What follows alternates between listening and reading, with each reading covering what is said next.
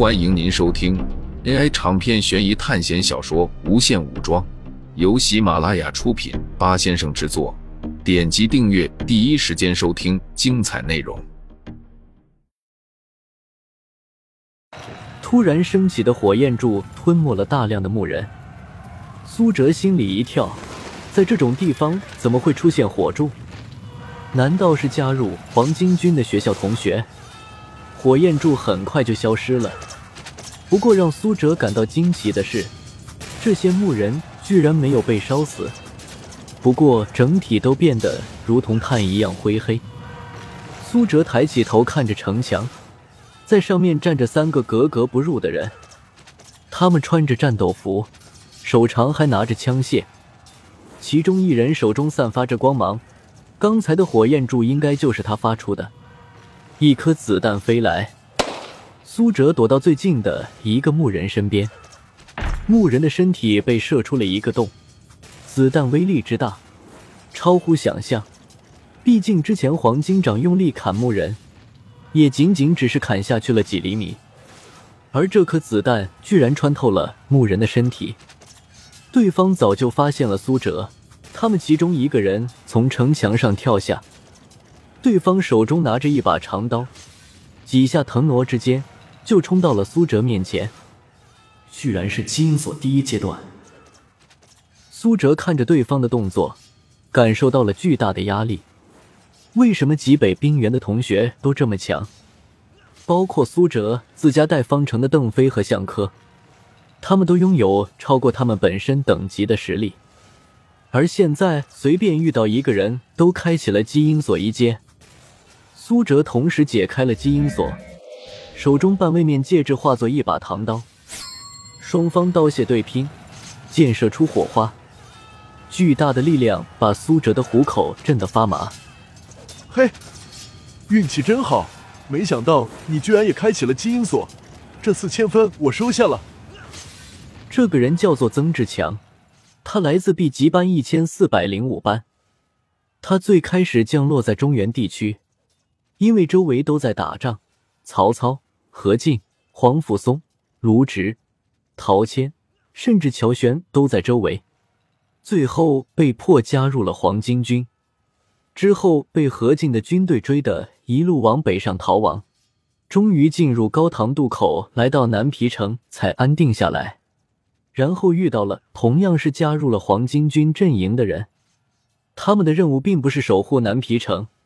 毕竟他们选择的不是主线任务一，他们只需要各自斩杀两百个地方士兵就行了。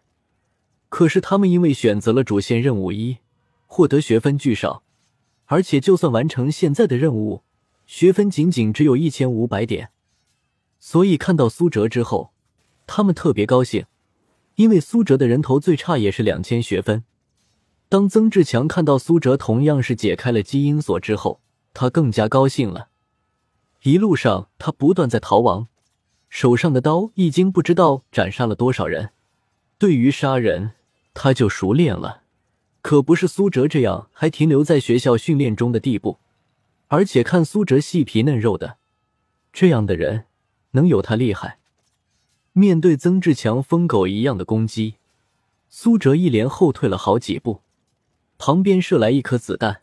这是另外一个叫做李磊的人，他的强化是枪械类，他来自 C 级班，获得的学分不多也不少，所以选择了枪械强化。手中的狙击枪被他改造过，威力和射速都加强过，而且枪械强化并不是大多数人想象的那么弱，至少丧命在李磊手下的人也不少。可是就是因为战斗的时候总躲在角落。基因锁和灵魂锁都没有开启。另外一个放出火球的人叫做高恒，他来自 C 级班，就在前不久解锁了灵魂锁。黄巾军所处的环境太差了，他和曾志强一样，都是一路逃亡到这里，而且他又是法术类强化，身体素质本来就不强，这样的逃亡之路差点要了他的命。不过幸好他在途中解开了灵魂锁，让他能够一路支撑的来到南皮城。这三人的实力已经不弱了。近战基因锁第一阶段，法术灵魂第一阶段，还有不需要基因锁和灵魂锁支撑的枪械类强化。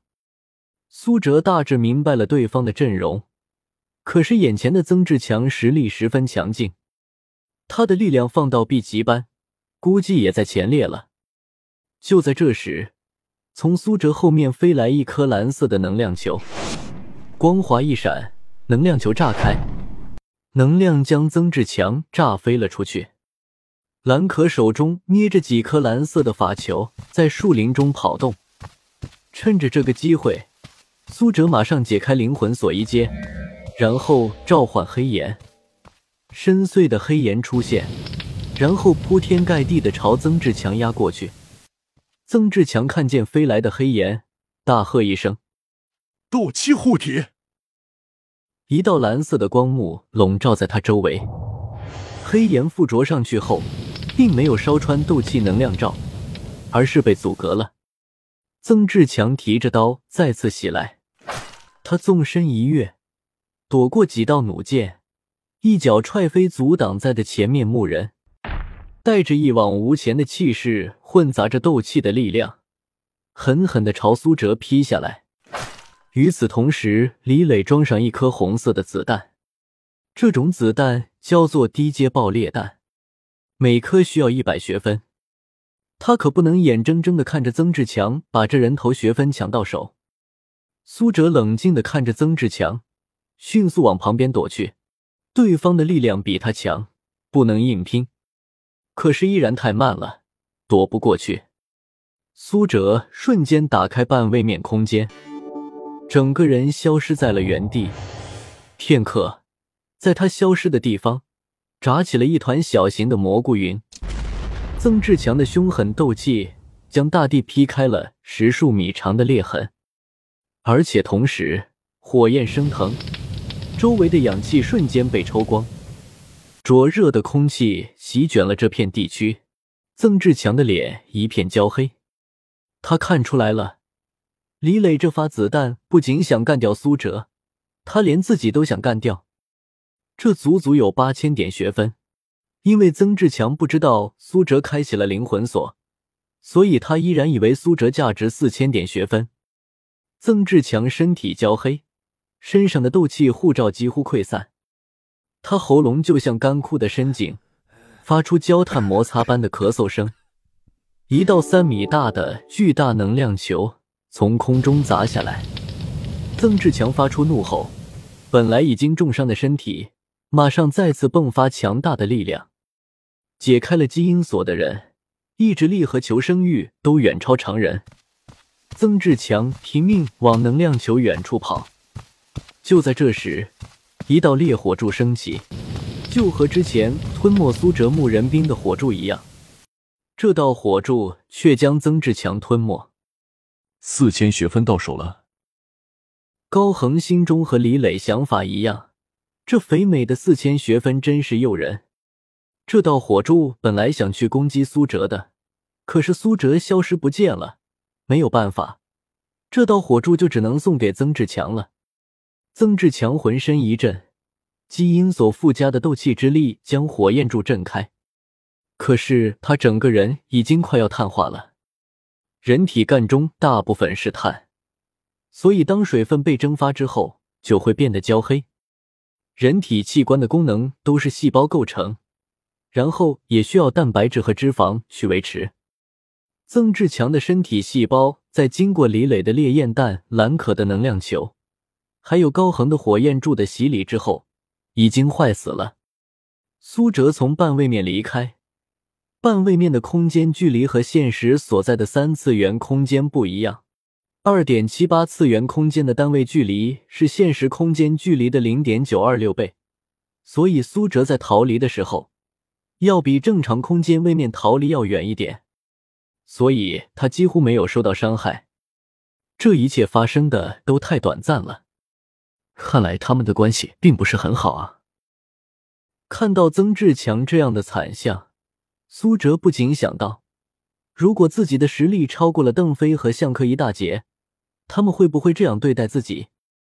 可是曾志强并没有死去，他从手环中拿出一根针管，然后注入到自己的身体里。只是瞬间，曾志强的身体开始恢复。学校的强化物品无数，治疗物品也有无数个。苏哲曾经在物品栏里搜索复活的东西，没想到被他搜索出了很多东西。有魔兽争霸里面的重生十字架，需要一万学分和一个 A 级综合测评。死亡之后就会马上离开当前考试，回到学校。还有牛头人酋长的复活技能，需要六千点学分和两个 B 级综合测评。还有游戏王里面的卡牌死者苏生，不过需要满足特殊条件才能复活。听众朋友们，本集为您播放完毕，欢迎订阅专辑，下集精彩继续。